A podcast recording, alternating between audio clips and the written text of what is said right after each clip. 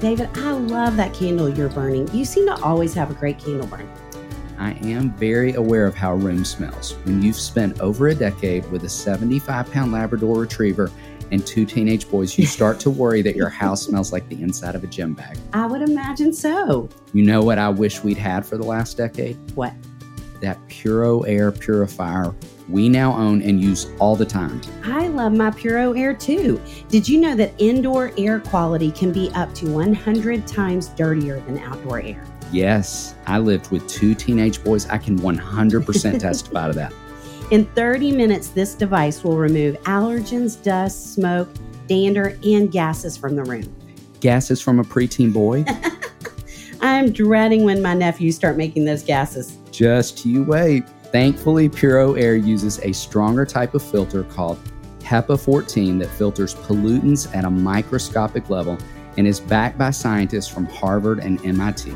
You wouldn't drink unfiltered tap water, so why would you breathe unfiltered air? Thanks to my Puro Air purifier, I feel like I can breathe again. Check it out at getpuroair.com. That's G E T P U R O A I R.com. One more time, getpuroair.com. Check it out now.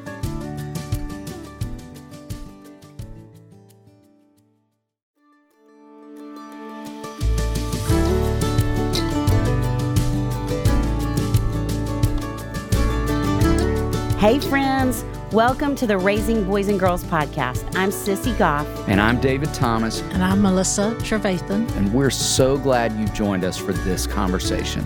Let's dive in.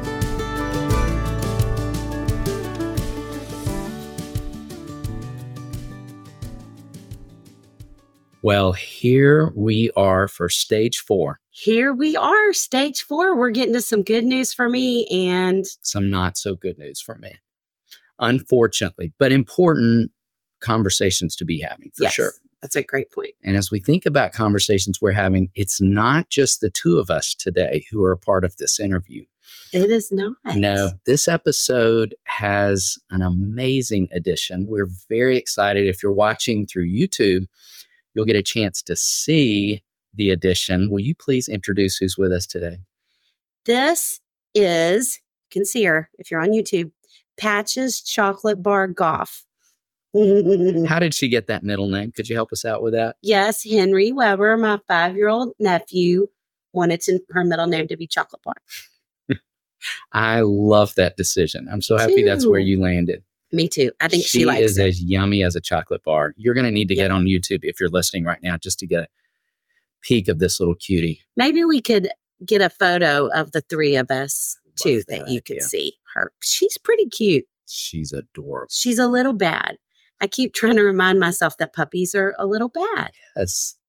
She's just growing, which is everything we're about to talk about right now. That's true. And there are as many dog experts out there as there are parenting experts. It's equally as overwhelming. So we feel for you. I feel for you right now. Yes, we do. okay, so let's jump into stage four. I could talk about patches for a long time, but let's talk about stage four. And I want to know, David. So we're talking about for you, what are the years?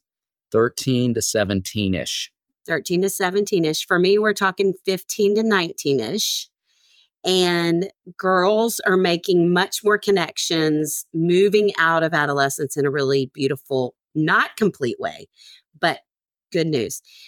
So I want to know a story about you when you were in this age ish. So if I think back to the front side of stage four when I was in middle school, I remember our school, like a lot of schools, did homecoming in the fall and coming home in the spring Okay. during basketball season. And we had a Sadie Hawkins dance in the spring where a girl would ask a boy.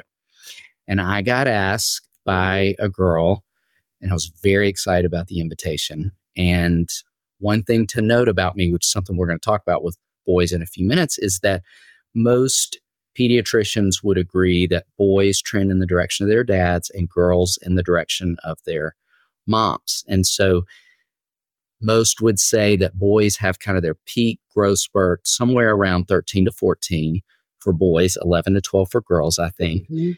But if boys are trending in the direction of their dad and their dads were late bloomers, which mine was, there's a greater chance that peak growth might happen more in the 15 to 16 space, which it did for me.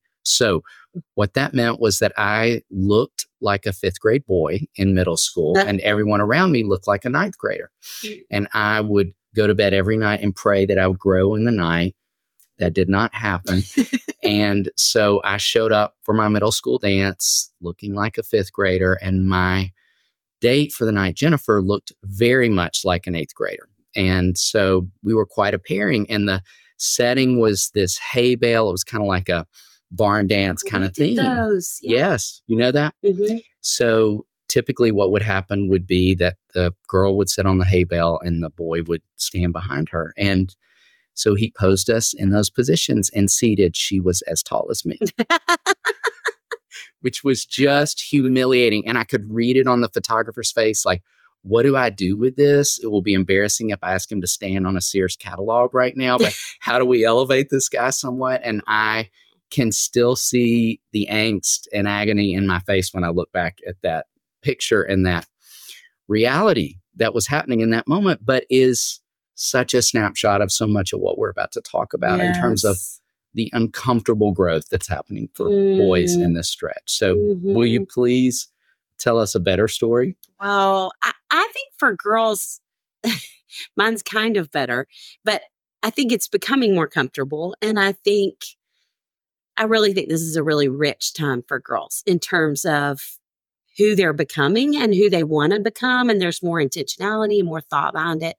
And I, well, we had them on the podcast. I was a part of such a neat group of girls in high school. Just, we just had these really rich friendships for high school kids and very driven by our faith. I mean, we would pray together regularly.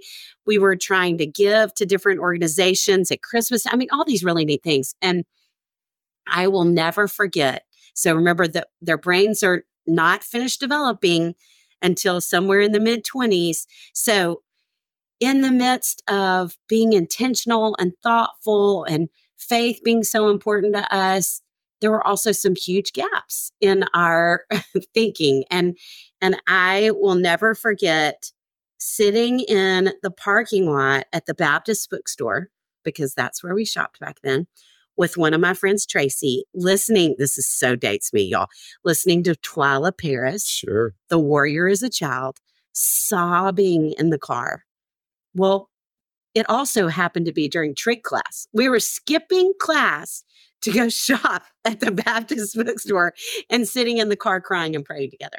I mean, where is the thinking there? But but Little disconnect doesn't going it on. feel like such a picture though of that age? I mean, Totally.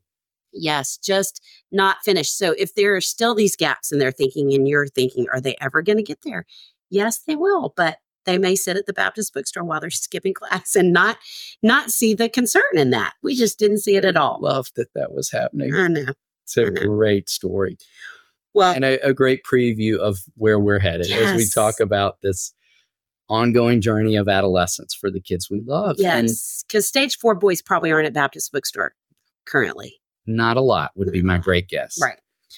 And it's a great picture of what we've been talking about from the beginning, which is that outside of gross motor, girls are going to outpace boys in about every other thread of their development. So it makes sense that you would be so far ahead of me at this point in terms of the connections that girls are making, where you had to deliver harder news in stage three Right. about girls. Yes. And I was still in a pretty fun stage, a, a pretty fun moment for the most part with boys. But here we are. Here we are. Do you want to go first? Let's get the bad news let's with. do. Let's get the hard Okay. news out of the way. And If you're on YouTube and get sad, just look down at Yeah, patches look in my lap. look at patches Make while I'm better. delivering this information. It could be greatly helpful. chocolate. There it is. Well, think back on what you just heard me say about the peak growth happening, and and think about even the classic phrase we use of growing pains. Like it's painful growing in different moments, not just physically, but emotionally, relationally, on so many different levels. And that's so important, I think, for parents to go back to with boys and girls as we think about hitting some of these harder places. But I would say the first thing that's happening for a stage four boy, and I call this young man the wanderer, is that he is in biological chaos. Mm. He's experiencing five to seven surges of testosterone pouring through his body a day. Poor guy. I know, not a week, not a month, but a day. And it will wreak havoc on his system. We'll see evidence of that in that he's growing hair on his lip and often his face is breaking out with acne. We're going to experience evidence of that, that he's going to be more sullen and grumpy. We'll talk a little more about some other things that accompany that in a minute. We're even going to smell evidence of that. Stage four boys have a very special scent about them, especially after a sports practice. So we will see, sense, smell all the evidence of this going on. Um, I would say if I were going to give kind of three terms to what I think defines this stretch, I think it's a biological tsunami that is accompanied by a lot of emotional intensity and relational complexity. Mm. So everything inside of him and around him is just more complex than it has been. And we can't be thinking about that enough. I think the more we're thinking about that, reminding ourselves of that, the more I think it takes us to a place of understanding and empathy, which he desperately needs in this stretch of his development. Because most developmental theorists would argue that 13 to 15 is what's defined as the worst episode of a boy's life. And I would say in all these years of doing this work, 13 to 15 year old boys are the most difficult boys to work with. And and so that makes a lot of sense to me. And again, we got to go back to all of what's going on inside of him and around him. Now, what that will produce is that he will often be arrogant and argumentative. And years ago, I read this in Old Times on the Mississippi. Mark Twain wrote this. He said, When I was a boy of 14, my father was so ignorant, I could hardly stand to have the old man around. But when I got to be 21, I was astonished at how much he had learned in seven years. and that That is a snapshot, yes, of his arrogance and his bravado. And and what I want to say about that, that I hope can be encouraging and helpful, is that I think a boy's arrogance and bravado is almost always a cover for his insecurity. I think the bigger he gets, the smaller he feels on the inside. And quite honestly, I think that's true for adult males as well. Like I am sometimes around adult men who take up all the oxygen in the room. And I often think to myself, I wonder how small you might feel inside to feel the need to be that big on the outside and to hold court in conversation and be the only person talking or the loudest person talking. So I want you to think about that. We even talked about that on the front side of development that often boys get bigger when they're struggling, where I think you would say girls often go inward. They get Mhm. smaller a lot of Yes, times. And so watch for that being some of what I think is going on. The argumentative piece will be, I think that shows up in in hearing him use a lot of extreme language. Like he'll say, You never let me go places, or you're always make me clean my room first, or you're the only parent who checks my text history. You know, that extreme language is a lot of what I think we'll hear and sense and experience with him when he's in this complex place. And he is just often more disrespectful and argumentative. Now, don't at all hear me saying that we just let him off the hook. It will be what it will be. That's not at all what I'm saying. I'm simply wanting us to bring a lot of understanding to the equation about why it's happening and what's going on inside of him. We're going to talk a little more about what to do with it when we get to our next episode of what kids need in this space. But I think we cannot come to him with enough understanding of what's going on because what's in play, if I were kind of give a summary statement to those two things, is that he is individuating, he's becoming his own person, he's finding his voice. And in all these years of doing this work, my experience has been consistently for boys that tends to be more of a clumsy journey than a clean journey. It's just mm. more complicated and hurdled than it is smooth. And I think to the degree that we know that, we're less surprised and hopefully a little more prepared. This is a point in development where I am challenging parents all the time. Try to find your way to at least one or two other parents who are five to 10 years ahead of you so that they can preview for you what it looks like. Because when we get to stage five, I'm going to be jumping up and down with excitement talking about what's going on with boys in that space. And so you need folks, other parents, trusted voices who can help you preview what's coming when you're in some of the harder moments. So, Mm,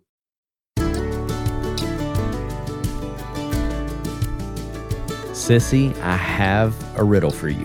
What is white and needed every day? milk. Good guess, but that's not it. I don't know. What is it? It's toilet paper. And I'm about to give you a brief lesson on the history of toilet paper. I am certain I don't know the history of toilet paper, so this should be interesting. Will fasten your seatbelt.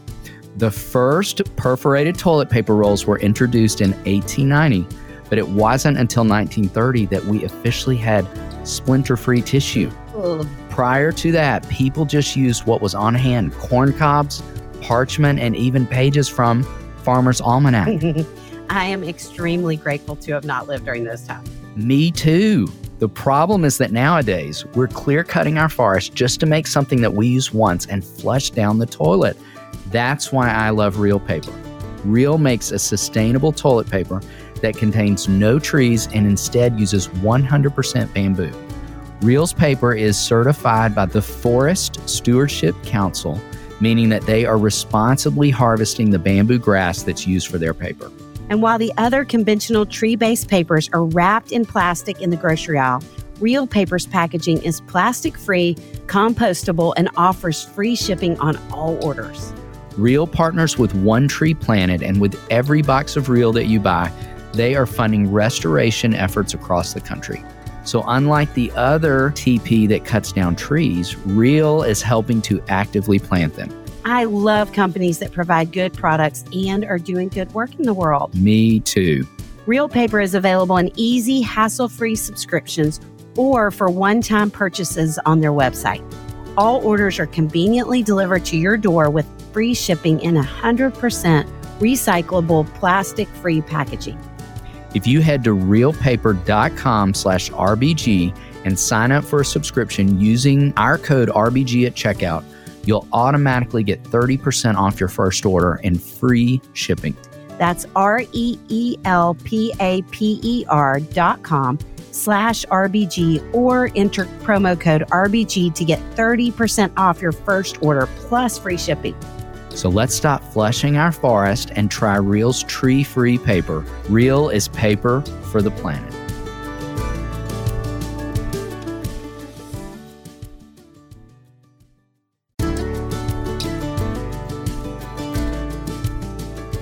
Shout out to Claritin for supporting this episode and providing us with samples. Yes, for the samples, because seasonal allergies are no joke in the state of Tennessee. Or Kentucky, where I spend the summers at Hopetown.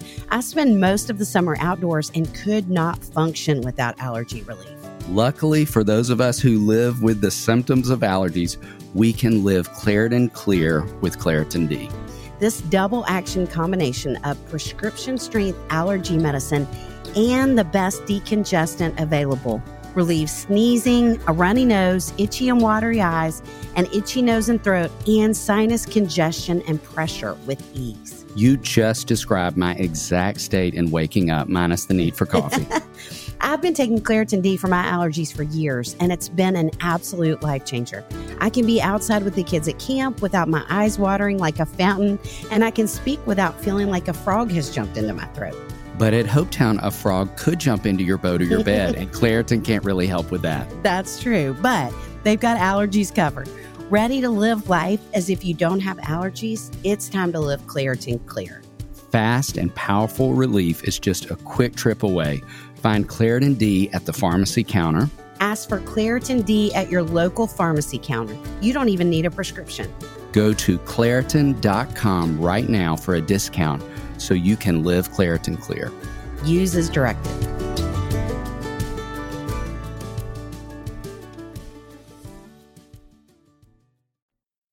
Well, I'm excited to talk about stage four girls, and I'm sorry you're not there yet. But when I think about these 15 to 19 year old girls, obviously they're still developing just like I was. They're going to be crying at the Baptist bookstore while they're skipping school. But there's a lot of beautiful parts of this that that I'm excited to talk about this week and talk about when we get to what they need because they do still need you. It's confusing and more complicated than it's ever been. I will never forget one of the first classes I ever taught on parenting girls, a mom saying to me, I'm so grateful I'm still a part of her life. It's hard for me to know how to step in sometimes because it feels like we're on this tandem bike and now she's driving the bike and I'm sometimes on it and sometimes it's like I have a ski rope attached to the back and I'm just flopping along on my bottom behind her, which I do think it feels like both of those things. And we're going to call these the autonomous years because she's developing so much more independence, so much more autonomy as she should. It's going to be, I love what you said, clumsy more than clean. And I think there will be cleaner moments for her, but there's going to be some clumsy too. And we want to give her a lot of grace and space for that to be so because the more grace and space we give her, the easier it's going to be for her to figure it out and to navigate it. And the more she's going to sense that we believe in her in the process. So, okay, a few things. She is still relational although we're not going to spend as much time talking about that. And and how I would say it has shifted in this season is remember we went in stage 2 she wanted a best friend, stage 3 she wanted to be part of a group, stage 4 it moves back to more intimacy. And I remember a girl saying to me, it's not enough just to have friends. I want to be someone's. And I think there is that sense of I want to know that I really matter to somebody. That I can't even count the amount of girls who've said to me over the years, I want someone to notice that I'm not at school one day when I'm sick. You know, just that you're really important to someone else. And I think that is harder than it's ever been in in so many ways. One of those is we have talked at late about how girls are meaner than they've ever been. So I think it takes kids longer to find their people. I think it's harder to find a best friend, which is so much of what they want. And the other complicated thing is, you know, when you and I were growing up, people really dated. And that doesn't happen anymore. And so I have so many girls who get to this stage that haven't had a boyfriend and think something's wrong with me. And so we want to be aware of that longing for intimacy. I love when parents really invest in their daughter's friends in the stage. I think it's so important. My parents did such a beautiful job of that, of including friends and dinners and trips and so many different things. And so, what does it look like for you to really honor that longing for intimacy and have conversations with her around that? Because I think it's it's important to engage with her and know that's a part of her world. And she really continues to need other kids to speak truth into her life and to cheer her on. So a small group is a great place to find that. And she's going to look for mentors that are maybe between her age and yours that are going to step in. And we're going to talk more about him doing that next stage, I know too, but that's going to be really important. But we're going to move on to two other things that I think we don't talk as much about. So they feel really important. One is that she is post pubescent at this point. So the major onslaught of puberty has slowed down and her period is becoming more regular. She's not growing as much, which for a lot of girls means her body's going to shift and she is going to become more curvy a lot of times, which is why I see so many girls really start to struggle with body image in this window. And and I think in an age of social media, it's more complicated than it has ever been. And I don't think we can have a conversation right now without talking about what's happening for grown-ups too. And and we are watching more adults, I was going to say adult women, but I don't think it's just women, lose weight really fast. And there's some great medication that is life changing for a lot of people. And I think there are a lot of people who've struggled with body image issues for a long time that have attached themselves to it. And I feel really concerned about girls right now in light of that. And and I remember a girl, this precious girl I worked with for years who struggled some at this stage with her weight and was figuring it out. And her mom struggled more with hers. And her mom was thinner. And she looked at me one week and she said, My mom talks about her body all the time. And if she hates her body this much, I can't imagine what she thinks when she looks at me. And so if we're using really healthy means to lose weight, that's awesome. Let's just not talk about it a lot. I think two things. One is I do think we've got to be aware of how we're talking about our bodies. Even if you decide to use something like a medication that helps you lose weight, talk about it from health, a health standpoint. Talk about our bodies from a strength standpoint, not weight. not what we look like. If we're preoccupied, you know, we talk about it all the time. Our stuff is going to spill over onto the lives of the kids we love. And this is certainly a place that it does that. And and we had a dietitian come and speak to our staff not long ago who said that girls inherit their body image from their moms. And so, ladies, y'all, I know I'm pushing you right now. We have got to do our own work in this arena because in all these years of working with girls, 30 years, I've never seen anything as addictive for a girl as an eating disorder. And I have watched girls flip into them from the smallest comment from a peer or from a parent in either space. And so, number one, we've got to start with being aware of what we're talking about, how we're operating in terms of our own body image. Number two, how we talk about their bodies is so significant as well. And and so if you are concerned about your daughter's weight, where I want you to start is I want you to call our pediatrician. Have a conversation with the pediatrician about your concerns. And then if the pediatrician is worried, let them broach the subject with her rather than you, because there are study after study after study that says the best way for a parent to handle their child's weight issues is not to just not to talk to her about it. Now, that doesn't mean you don't go for walks as a family or take ski trips or do athletic activities and and pursue health and fitness together, but that's different than being concerned about her size or her weight.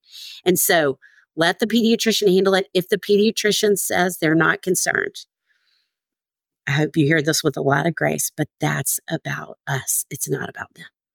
And so we want to go back to being aware of where our own stuff can ripple out. And I want us to talk about beauty in all shapes and sizes, whether it's ourselves, whether it's other people, that we're just very aware of, of our I think families end up having often a perspective about that. And I watch whole families start to become obsessive. And so we just want to be really aware. And and I will say I have never in 30 years of counseling girls had a girl who said, My mom thinks I need to lose some weight. Actually, I've had a lot of girls say that, but I've never had one say, My mom thinks I need to lose some weight. So I'm going to get right on that. Ever. Y'all, it just goes the opposite direction. It creates more shame for her. And I think it can drive her deeper into an eating disorder. So we want to be aware of that. That's where she is. Another place she is that is great news is that she is developing this profound gift of intuition. Y'all have maybe heard me say this, but I think intuition is a woman's superpower. And hopefully she's been developing it all along the way, but it's going to be growing by leaps and bounds in this stage. And it's going to be one of her greatest gifts all along the way. And so we want to really give her opportunities to grow that. We want to be aware of that. And when she comes to you and says something like, I hear this all the time in my office, Mom, it wasn't until Christmas and we were at Mimi's house.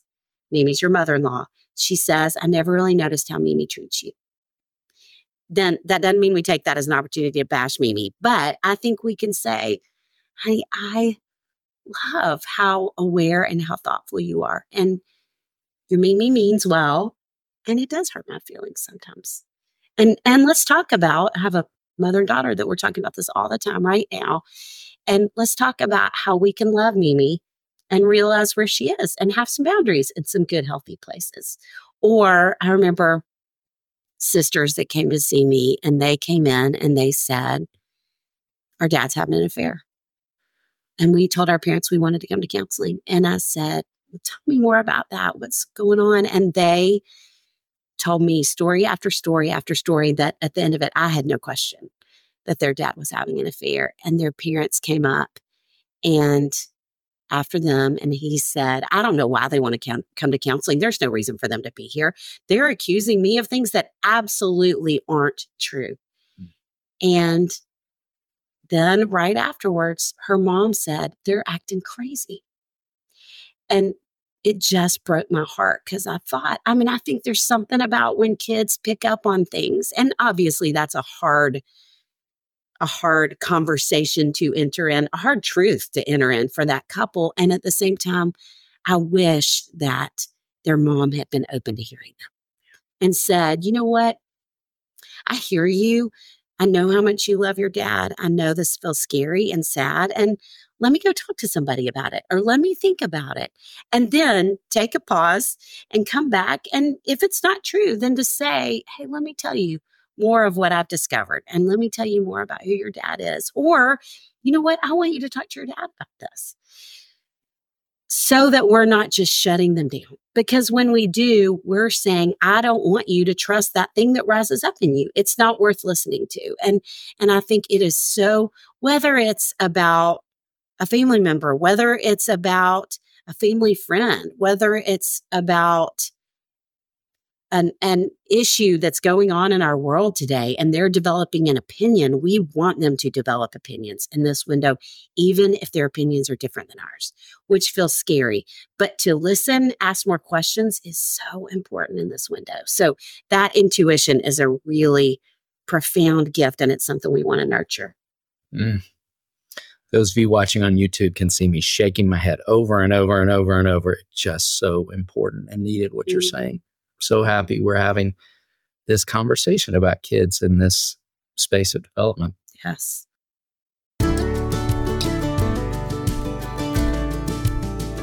Sissy, I just got back from speaking in Charleston and I accidentally ate 3,000 pounds of shrimp and grits while I was there. The seafood is so good there, it's hard not to eat shrimp and grits around the clock the crab cakes, the fried fish, the key lime pie. Mm-hmm. I could not stop. Charleston is such a foodie city. Thank goodness I remembered to also consume my Hiya vitamins.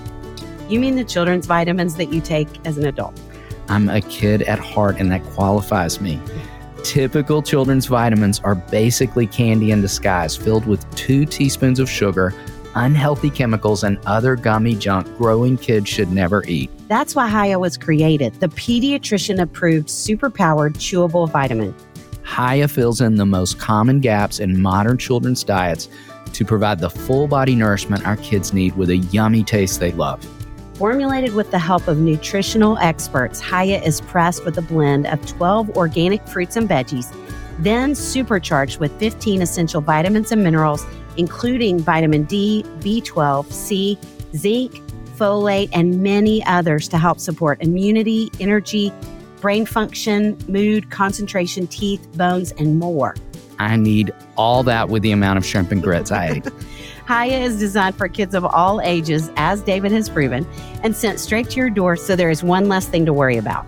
I love that they ship straight to your door. Parents and people who travel like we do have one less thing to worry about we've worked out a special deal with Hiya for their best selling children's vitamin. Receive 50% off your first order. To claim this deal, you must go to hiyahealth.com slash RBG. This deal is not available on their regular website. Go to H-I-Y-A-H-E-A-L-T-H dot com slash RBG and get your kids the full body nourishment they need to grow into healthy adults.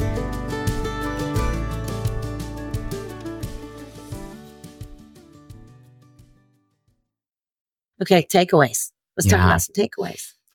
I often and have for years encouraged parents of adolescents to come up with a code word or a cue, something that could pull them out of the moment and call them towards some kind of understanding and empathy in the hardest moments. And I got to tell you a great and funny one. I met with this couple this week for a consultation, and I've done several with them, and I love them. They're fantastic and funny, and they have three boys, the oldest two who are in this space, and their 15 year old son is so hard at home.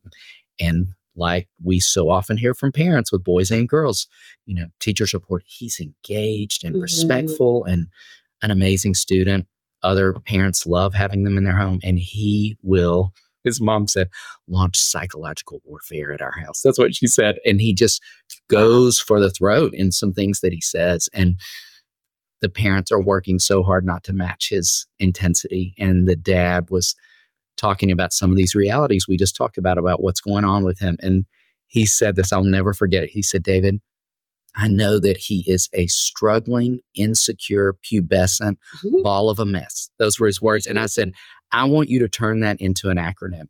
And he like stopped and thought it through. And he's like, sit bomb, sit bomb. That's it. Struggling, insecure, pubescent ball of mess. And he's like, I'm going to start saying it back to myself. And I'm going to ask my wife to say it to me because when I don't, I just match his intensity in those moments, or I move into a lecture rather than just giving him a consequence, whatever it may be. And I had another couple that I loved working with, and it's great. This boy would argue sometimes with his mom, and his dad would stand behind the boy. So the boy couldn't see the dad, and he would hold up one and four fingers to remind her 14. Like you're talking to a mm-hmm. 14 year old right now. And she said, as soon as I saw those fingers and was reminded what I'm dealing with, it shifted something inside of me and I could finish the interaction differently in those ways. And so I think some kind of visual cue, some kind of code word, whether you want to test drive one of those or come up with your own, that I think pulls us out in those moments. We talk so much about that in our new class based on your amazing book, The Worry Free Parent, and just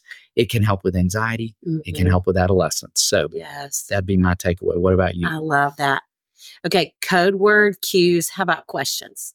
Right that those are our three because I think in her developing her intuition and even developing passions around all these really important causes, which we have talked about, we're seeing teenagers do more than ever. I would say for us to sit and listen and ask questions. Even our friend Kelly Corrigan, who's coming up on an episode soon, has a book around Tell Me More. That is a beautiful statement with older, well, really any stage of adolescence, but a lot of times they're just going to be telling you nonsense, the girls in middle school. And at this point, to say, tell me more, gives them an opportunity to connect the dots on their own, to start to really think through. And as we're moving into a political season coming up and different, different opportunities for them to develop intuition, to develop thoughtfulness, to develop what they believe. And again, it may be different than you. And as you wisely say, often they can't vote anyway.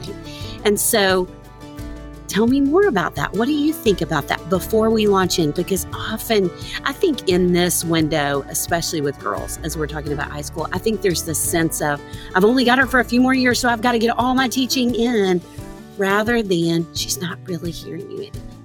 So, how can you listen ask questions, and give her opportunities to connect the dots. Incredible. Come back. We're going to talk more about what they need in stage four. And we're just so grateful to be on this journey with you. We are cheering you on.